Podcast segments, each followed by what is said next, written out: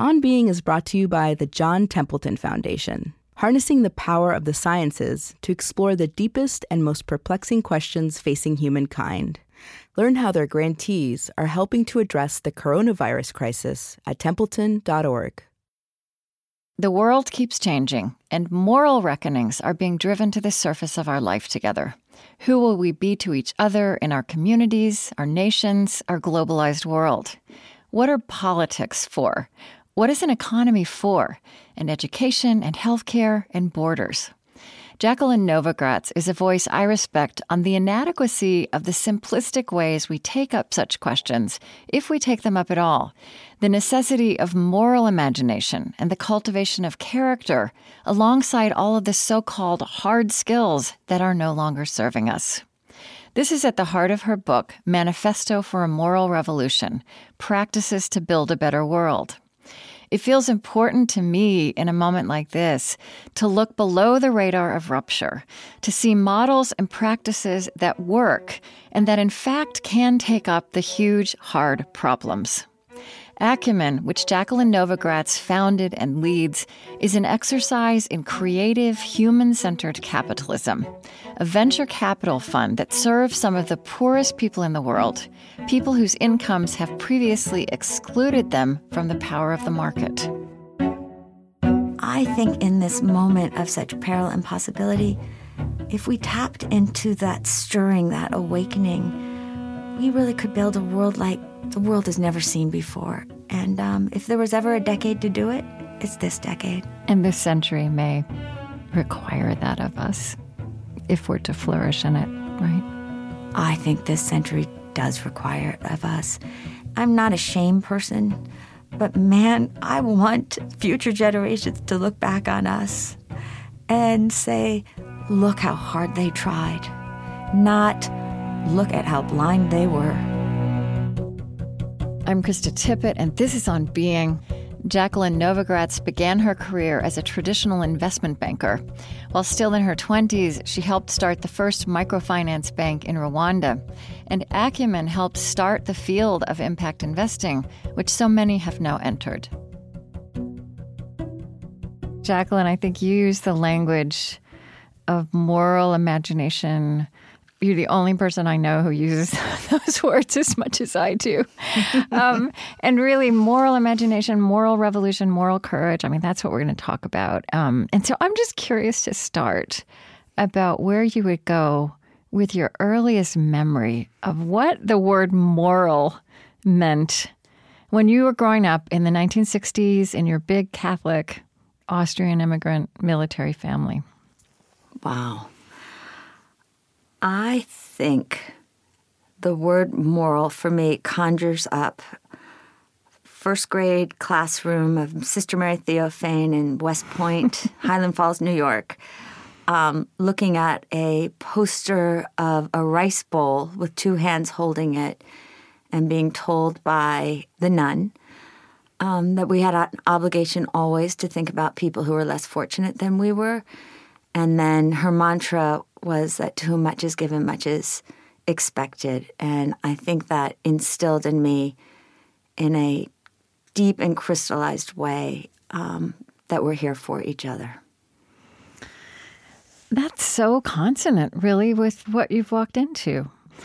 You know, you and I are roughly the same age, and I'm so aware right now at this point in the young 21st century of all these echoes from the 1960s, how things have come full circle or turned out so differently than we expected they would with starting out when we did, right? So just reading, so you've written this book, um, Manifesto for a Moral Revolution, and um, you talk about you left Rwanda in 1989 for Palo Alto to go to Stanford Business School the Berlin Wall falls that year, the Soviet Union disintegrates, it's the end of history. I mean, you are a banker and you're remaking banking, and capitalism has won.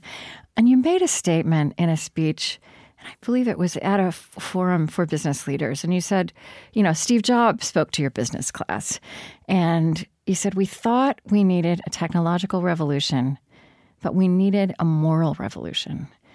And that's what you're really writing about now and steeping in. And so just how would you start to talk about what that realization, what that phrase holds for you? When I think back to that time, and it was really within the course of a month that the Berlin Wall fell, and then Jobs got on the stage and said, you know, technology will reshape the world. And both forces did. Capitalism and technology did reshape the world and did lift a billion people out of extreme poverty.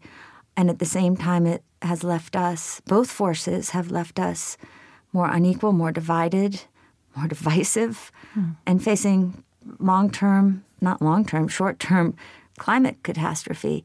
And so when I say we need a moral revolution, it's really one that is not dictated from above, but it's a reframe of the system because we have had a system that has put profit at the center.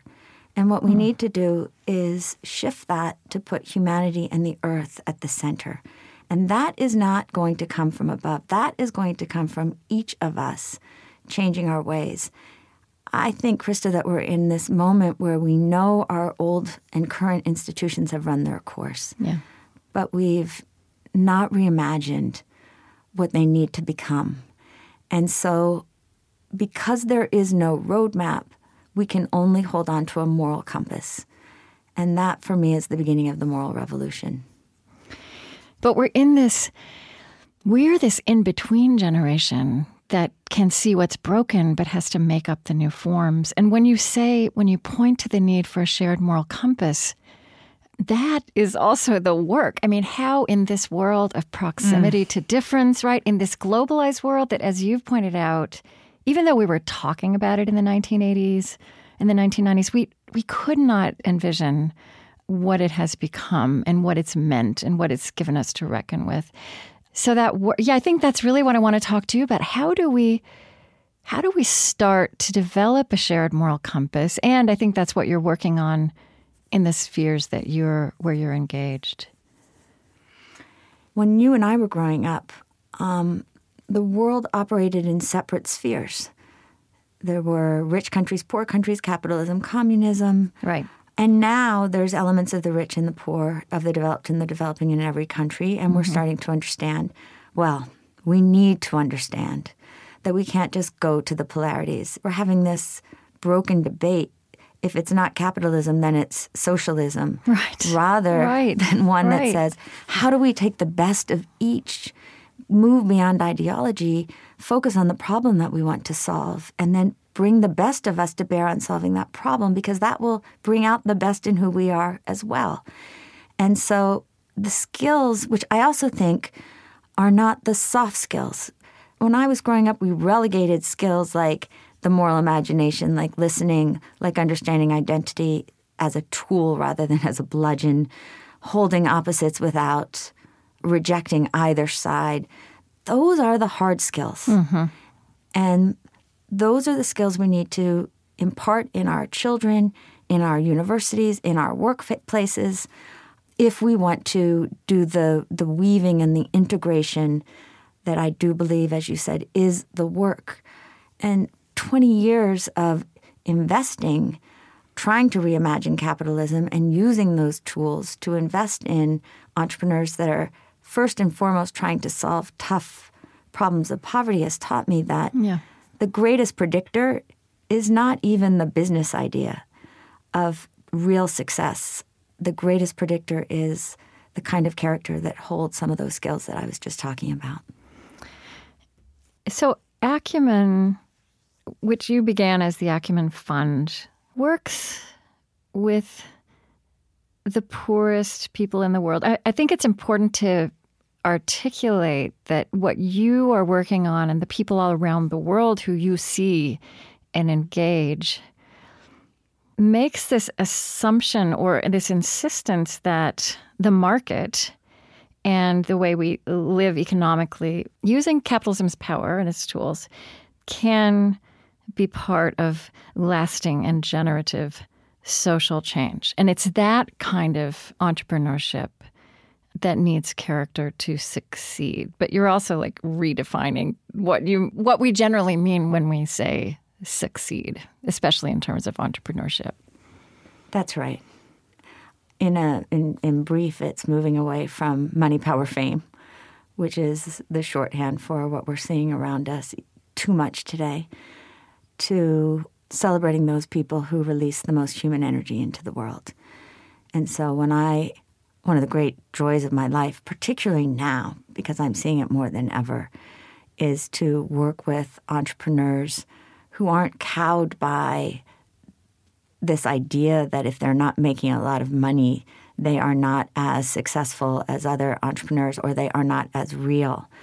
Hmm. Um, in part because some of them uh, are making enormous change. I think of um, Ned Tozun and Sam Goldman, who had the audacity in 2007 to say, We want to eradicate kerosene from the earth. It's been 130 years since Thomas Edison invented the light bulb. 1.5 billion people have no access to electricity. No one else is solving it. We certainly aren't solving it in the same old, same old ways of separation, either charity on one hand or traditional investment on the other. So let's go after solving this problem. Let's look at the poor as our customers. Let's try to understand from their perspective the moral imagination. Let's build something that's affordable, that's beautiful, that's useful, that lasts. Let's figure out how to finance it. A traditional capitalist would say, too hard. Hmm. And for five, six, seven years, we weren't sure whether this company was going to make it. But a couple of weeks ago, we were able to announce that uh, they've just brought light and increasingly electricity to 100 million of the world's poor. Um, that's a big number. Mm-hmm. That's moving the needle. Mm-hmm. Um, but when I think about what has driven Sam and Ned, um, it hasn't been getting rich. It's been lighting the world. Um, and they've done it. And we need to celebrate them as role models. Yes. Um, we don't only need new business models, but we need to celebrate new role models. There's a place where you say, What if the golden rule were not do unto others as you would have them do unto you, but also give more to the world than you take from it? Yeah, it's such a simple rule. And again, right now when I when I see all this anger at you know you're a bad person because you're wealthy, yeah you're a fuzzy headed nonprofit entrepreneur because you clearly don't know how to manage. We're just we're just screaming at each other. If we moved from a, a metric that or an ethos that recognized we're all part of this together, that we actually do face enormous changes that are going to impact all of us. And we just use that simple moral idea of giving more than we take, hmm. the whole world would change. We literally go from thinking our, ourselves just as consumers to citizens, hmm. and um, and focus on sustainability rather than you know celebrating selfishness. Right. And those are the mantras I'd like to see, um, which I think this next generation wants to embrace.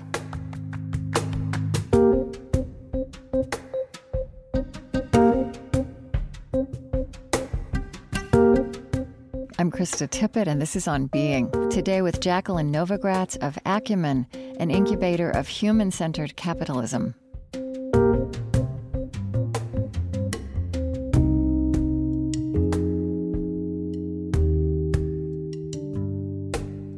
I want to talk about language before we go much further.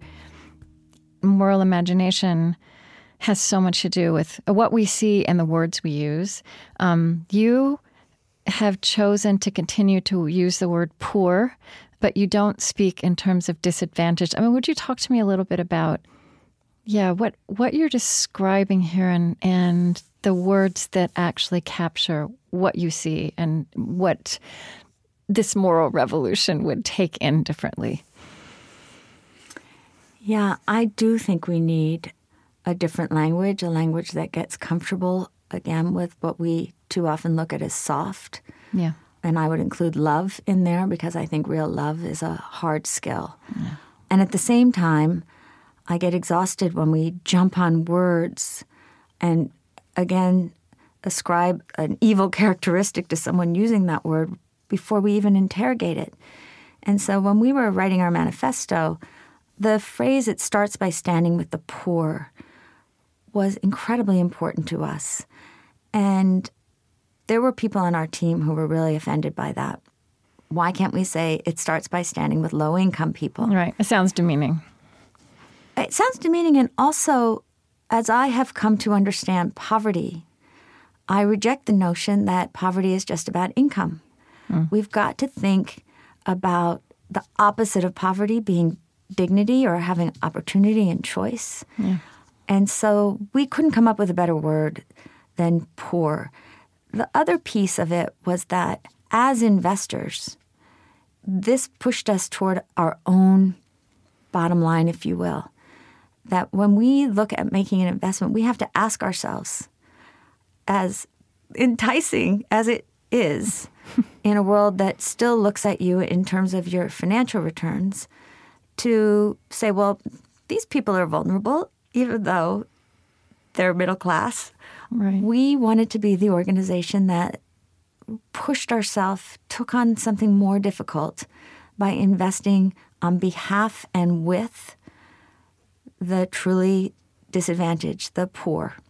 And increasingly, and I think this is something that's deepened in my own learning and our own learning, we've integrated this idea that if you care about the poor, you have no choice but to care about the climate because, in the context of climate change, there is no doubt about who gets hurt most. Mm-hmm.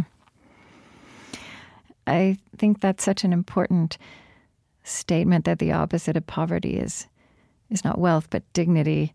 And you've also really in very granular ways gotten into the fact that dependence can also be an enemy of dignity and that, that the language of helping people is problematic. And and I think also counterintuitively in this, as you say, this very stark polarized debate about capitalism being good or evil, I mean, you've learned that the market can be a powerful listening device to poor people.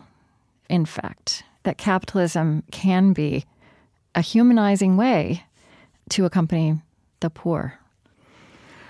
What I think a lot of people don't understand, and I didn't understand, is that in a way we make a mistake by looking at poor economies when you're looking at a community of low income people, you're looking not at a market economy, you're looking at a political economy.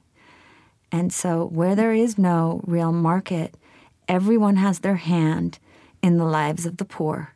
Hmm. The government officials that usually, often, not usually, but often um, make low income people pay for whatever grant or income support they're getting.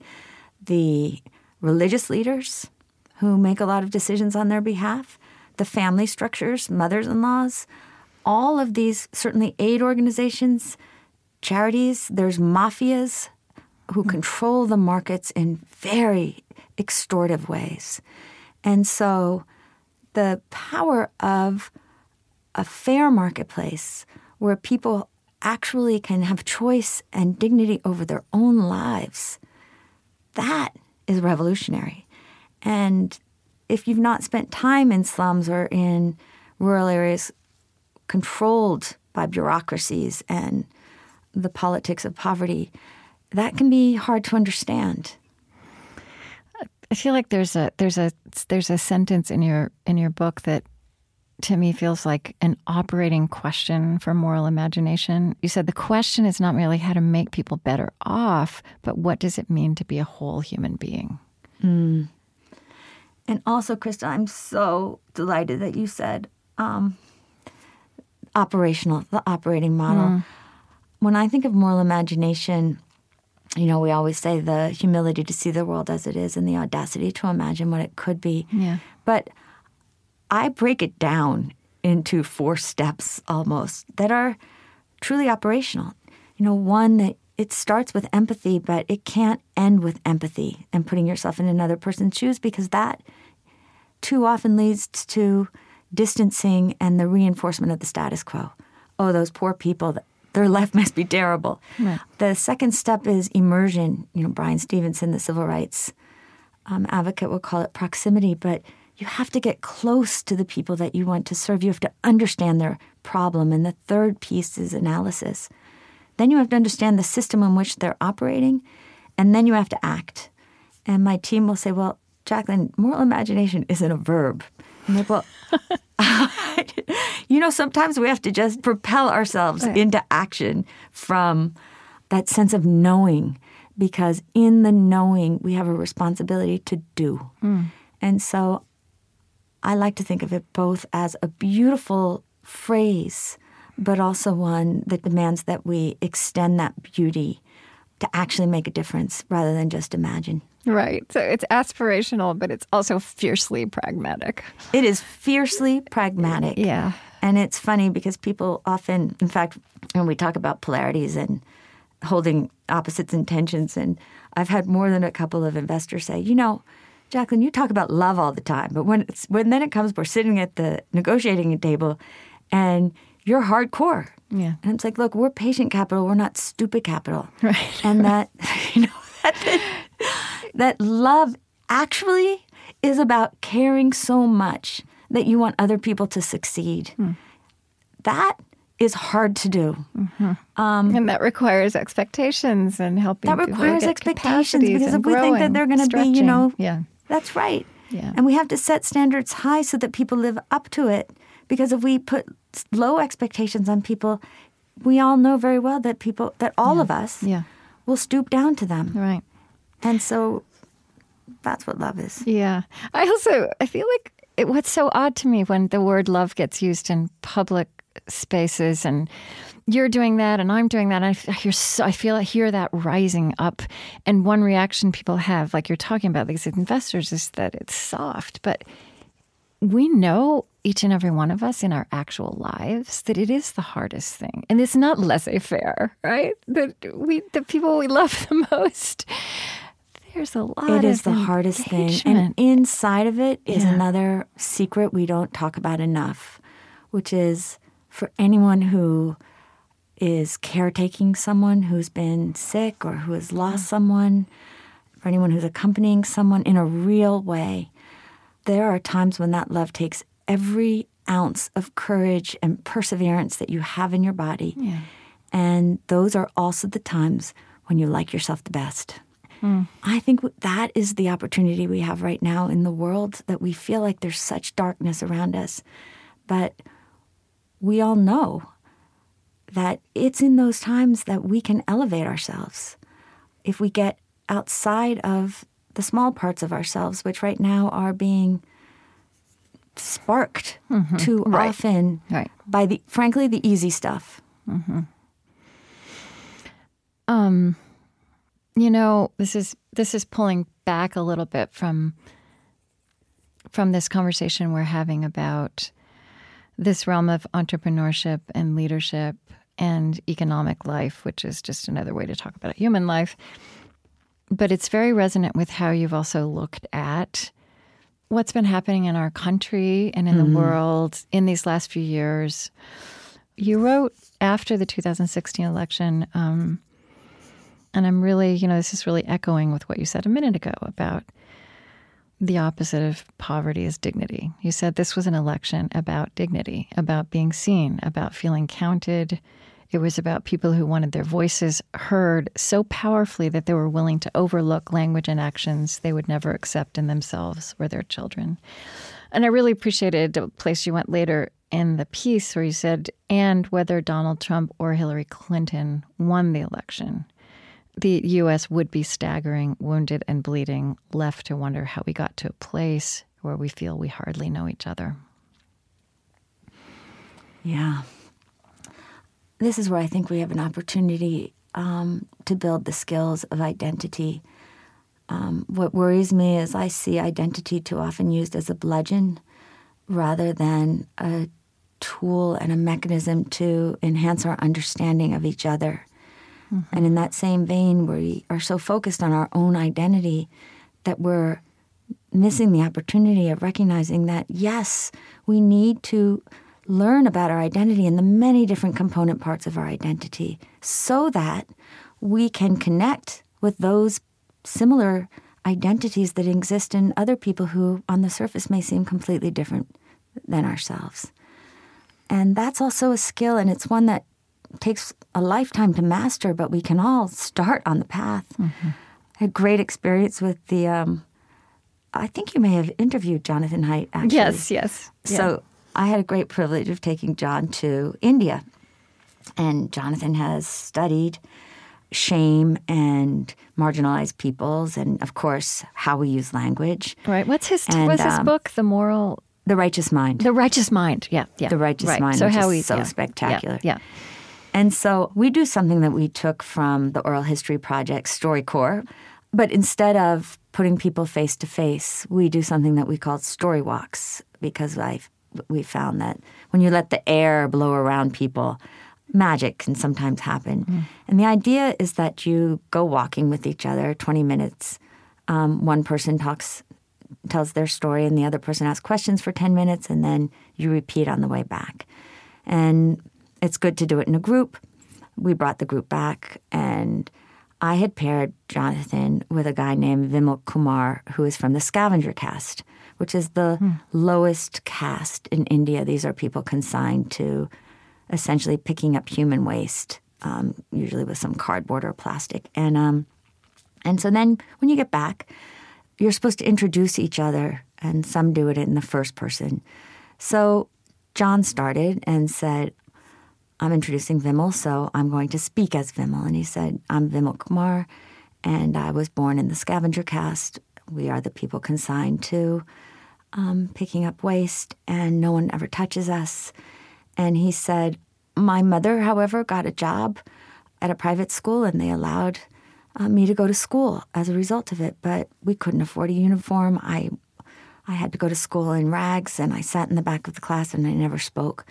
But my mother was so proud that when I was eight years old, she invited the whole school over to have a birthday party, and she spent two days cleaning the house, preparing for it.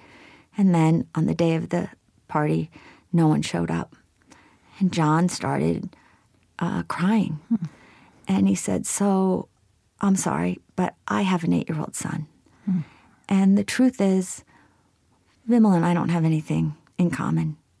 He said, I am from a privileged background. I went to the best schools. I live in New York City. I'm a professor. My children have no want. And I can't even believe that Vimal has been able to survive in, in the way that he's so extraordinary. And then Vimal took a deep breath and he said, No, John, you're wrong. He said, You love India. I love India. we both have two children. We've both studied shame. He said, And besides, John, you're a Jew. You mm. understand what it feels like to have people think about you in a certain way for no reason other than what you were born. And finally, John, we both have PhDs. That's good.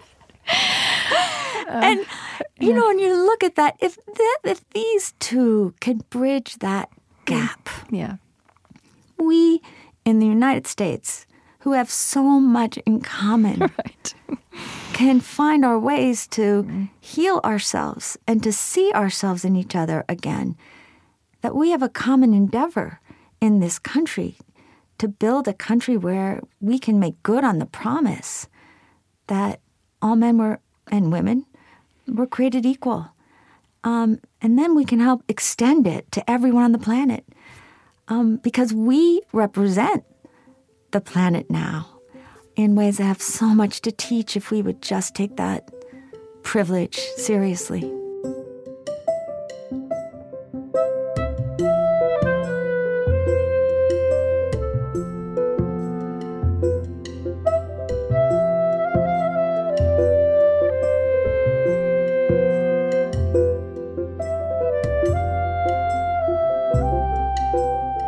After a short break, more with Jacqueline Novogratz.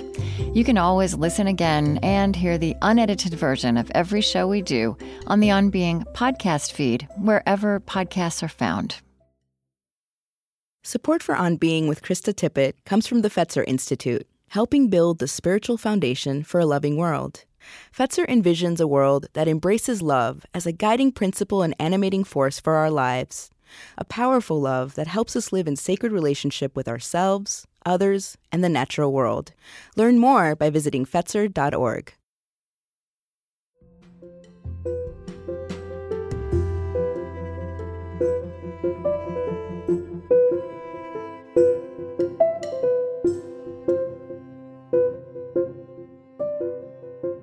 I'm Krista Tippett, and this is On Being. Today, we're exploring the wisdom of Jacqueline Novogratz's work and writing. She was an early innovator in the field of microfinance in Rwanda and in impact investing in the U.S. and globally. Acumen, the organization she founded and leads, has brought basic services to hundreds of millions of the world's poorest people. Jacqueline has described her recent book, Manifesto for a Moral Revolution, as a love letter to the next generation, including young Acumen fellows around the world. You know, I feel like all of these practices that you have described and written about that we've been talking about, about figuring out how to be both audacious and humble, um, how to understand that you don't plan your purpose, but live your way into it and ask that question of, of what you're doing, of carrying around beautiful questions, powerful questions, like what are you doing when you feel more beautiful, of listening not to convince or to convert, but to change yourself. I mean, these are these are everyday practices that can be transformative and immediately transformative. And just that story you just told, like, this is all happening, right? All kinds of people all around us are making these these moves. I sometimes think of this as the the generative narrative of our time that just doesn't get a light shone on it the way the dysfunctional, destructive narrative of our time is so privileged and so heavily investigated. And I just, you know, your work is full of these stories of this generative map that is emerging. Absolutely. And the exciting thing now, Krista, which I couldn't have said 10 years ago, is that it's not pretty language and it's not just a few people it is a movement that is happening around the world, and that the role models who are emerging are not reaching thousands of people, they're reaching millions of people. In the case of d.light, 100 million people. Mm-hmm. That there's a hard edge to these scaled companies that can only exist if you bring on a different skill set. That understands how to put capital in its place, how to partner with government rather than malign it, how to understand identity and build inclusive organizations. And I'm not just talking, as you said, about entrepreneurs. We need to use these same skills all in our, our universities. Yeah, all of our disciplines. In, in the military, lawyers. in every discipline. yeah, yeah. Our lawyers. Yeah. In our healthcare system. Yeah. Um, to make it patient centric and that's why you know some a few young people are like, well, Jacqueline, you're you're known as the pioneer of, of patient capital and impact investing, and yet your book is all about moral leadership. And I said, because at the end of the day, that's the work. I can, with all respect, hire really smart young people to to do spreadsheets and valuation, but building a company that disrupts a system and creates a market that reaches 100 million really poor people, that is a leadership play. Hmm. And as you also imply, I'm not just talking about entrepreneurs or organization builders. I'm talking about social workers and nurses yeah. and yeah. all of us. Yeah. Yeah. And that scale is the upside of that technological revolution that we did get, right? That is the generative possibility to be able that that good can be amplified at such a different scale now than was true when you and I were growing up. If we keep these technology and this capital in its place. Yeah. And we realize that it's up to us to bring the moral aspect to it. Mm-hmm. Mm-hmm. I do love the story you tell about was it Follicula? Is that how you say her name? Mm. The nun, this enterprising nun who also became one of Rwanda's first three women parliamentarians. And she was such a friend and mentor and partner to you when you were so young there, starting out. Would you tell the story of, and she died, right? She died. Well, she was murdered. She was murdered. And would you tell the story of how suddenly, or just a few years ago, her name was invoked in a new century, in a new world. Yeah, um, for me, in so many ways, sometimes many roads lead back to Rwanda. And it was literally 30 years, almost to the month, um, when I first arrived in Rwanda to set up that microfinance bank. And Felicula was one of three women parliamentarians um, who were my co- among my co-founders. And she was the one I loved most. And she really kind of wrapped her arms around me and talk about crossing every line of difference and taught me so much about her country.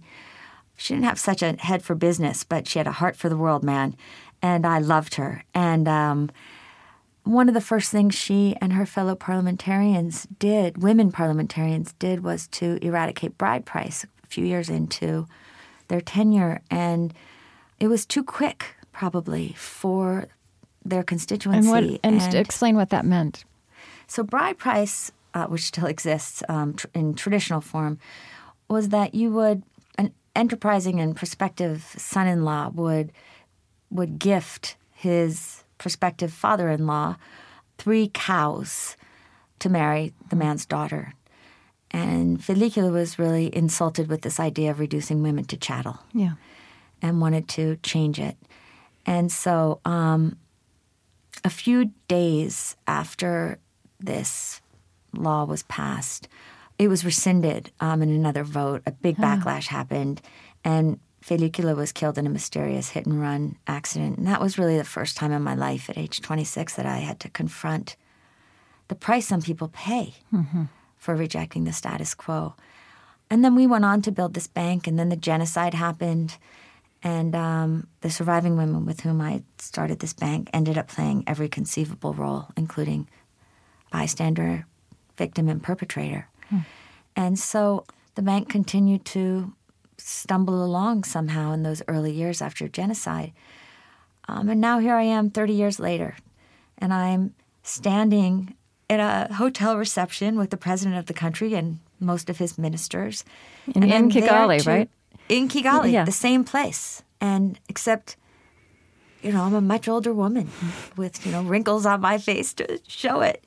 And I know the downsides of what this work can be. And I um, I'm laying out this vision for this $70 million for profit off grid energy fund that's going to help electrify the country. And before I get on stage, a young woman walks up to me and says, Miss Novogratz, I think you knew my auntie. And I said, Really? What was her name? And she said, Well, her name was Felicula. And I burst into tears. Hmm. And I said, I'm sorry, who are you?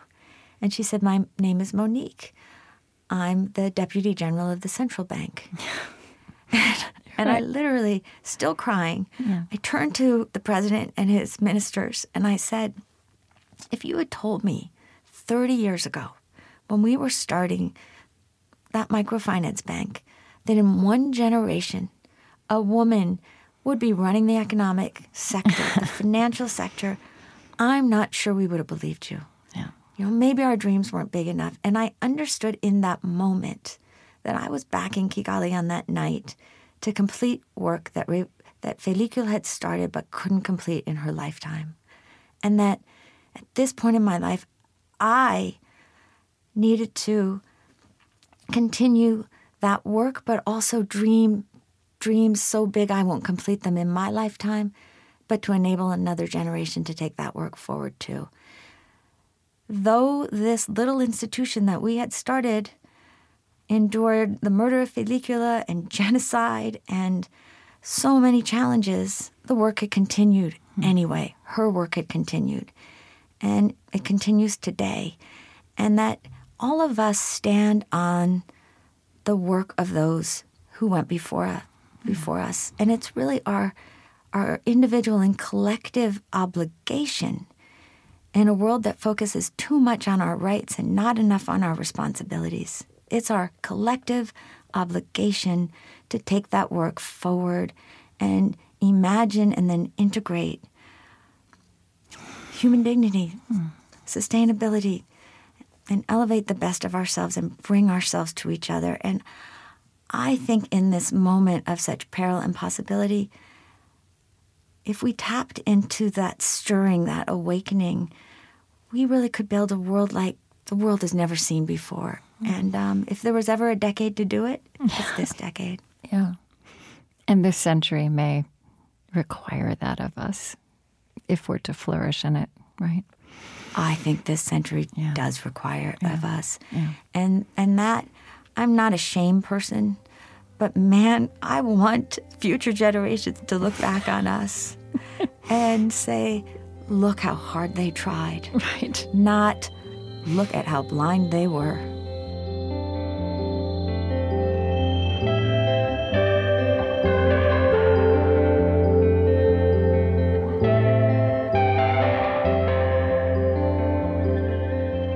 Krista Tippett, and this is On Being.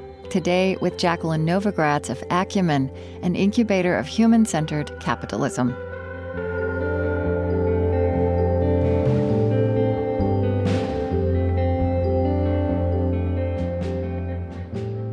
This is really granular, but I think really helpful. Um, uh, you describe in the book how you have kind of modified the Jesuit examen, examine, um, which is supposed to be five steps. And I've tried this, so I found this really useful because I never was able to stick with the five steps. Five is too many. I'm.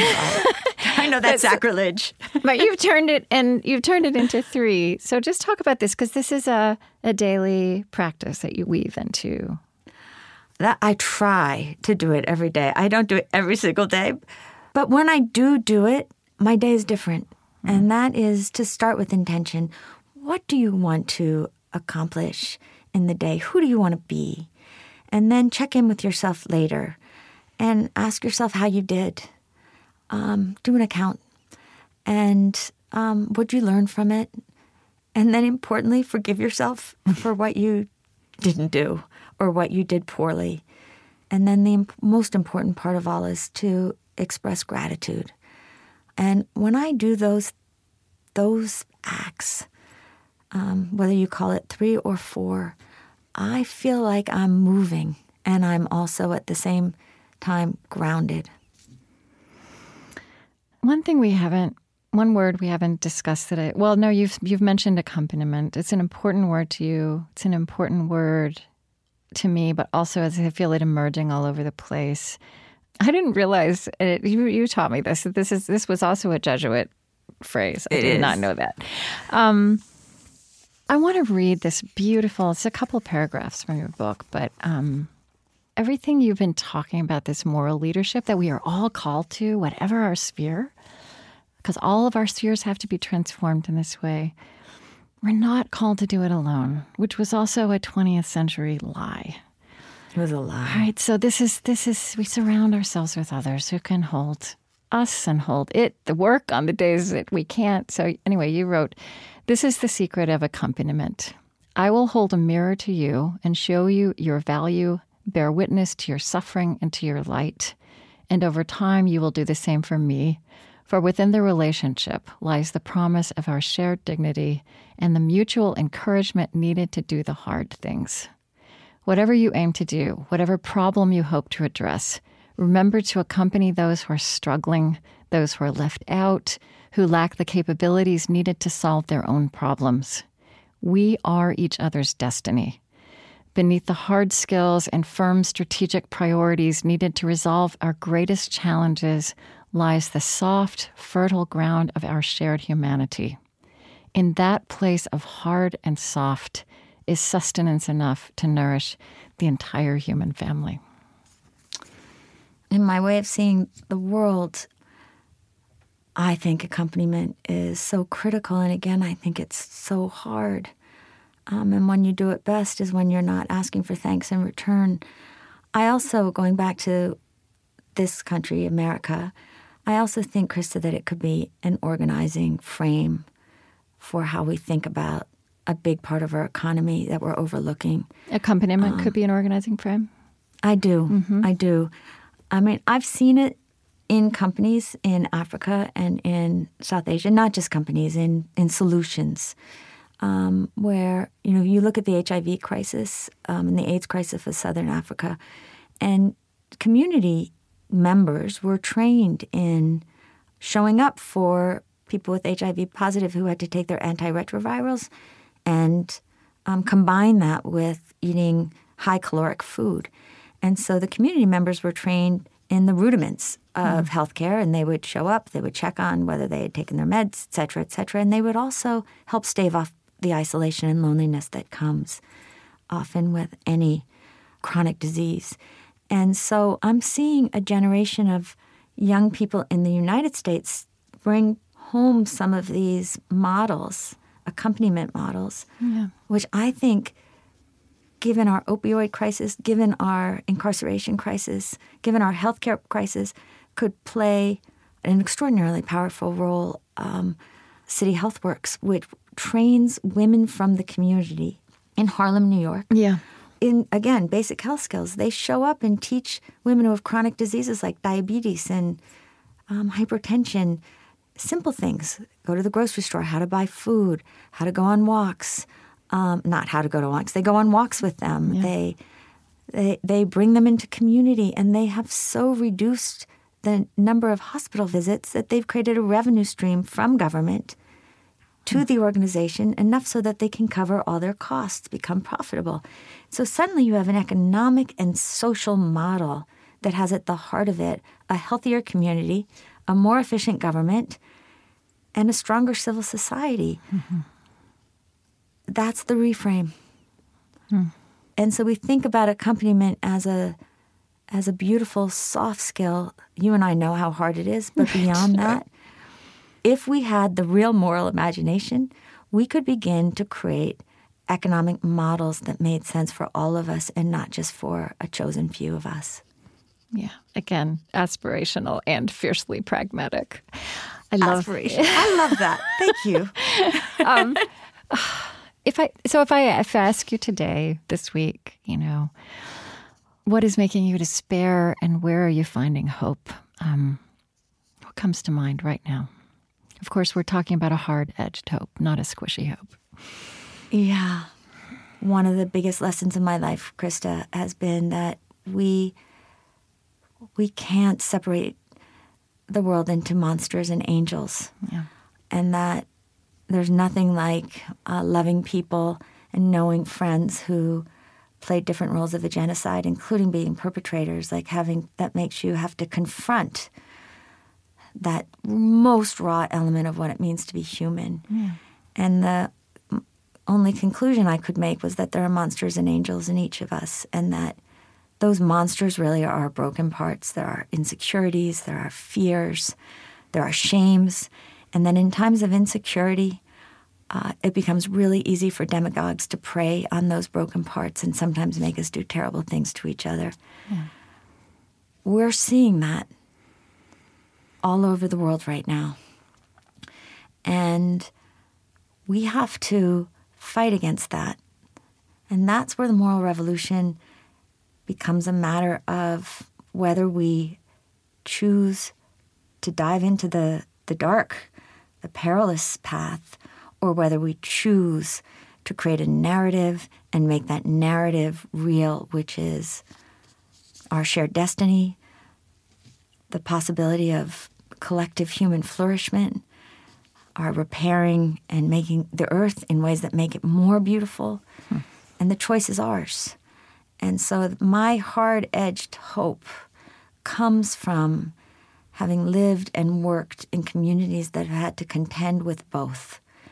And, you know, like flowers breaking through granite, I'm going to choose hope every time. And I frankly Despite all the dark, I remain a stubborn, persistent, hard edged, hopeful optimist. okay. I do. oh. And that's my story, and I'm sticking to it. Okay. Thank you, Jacqueline.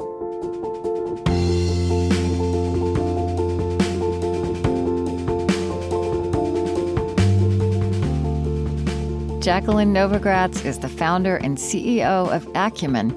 She's the author of a memoir, The Blue Sweater Bridging the Gap Between Rich and Poor in an Interconnected World, and most recently, Manifesto for a Moral Revolution Practices to Build a Better World.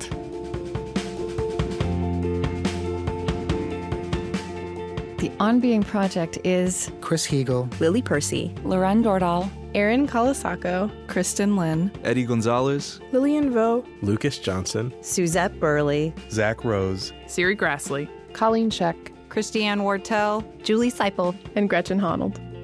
The On Being Project is located on Dakota land. Our lovely theme music is provided and composed by Zoe Keating. And the last voice that you hear singing at the end of our show is Cameron Kinghorn. On Being is an independent production of the On Being Project.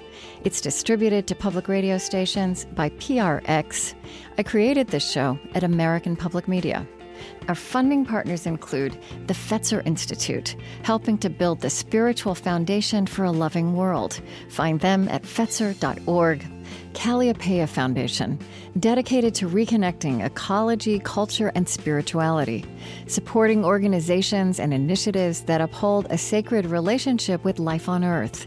Learn more at kalliopeia.org. Humanity United, advancing human dignity at home and around the world. Find out more at humanityunited.org, part of the Omidyar Group. The Osprey Foundation, a catalyst for empowered, healthy, and fulfilled lives. And the Lilly Endowment, an Indianapolis based private family foundation dedicated to its founders' interests in religion, community development, and education. On Being is produced by On Being Studios in Minneapolis, Minnesota.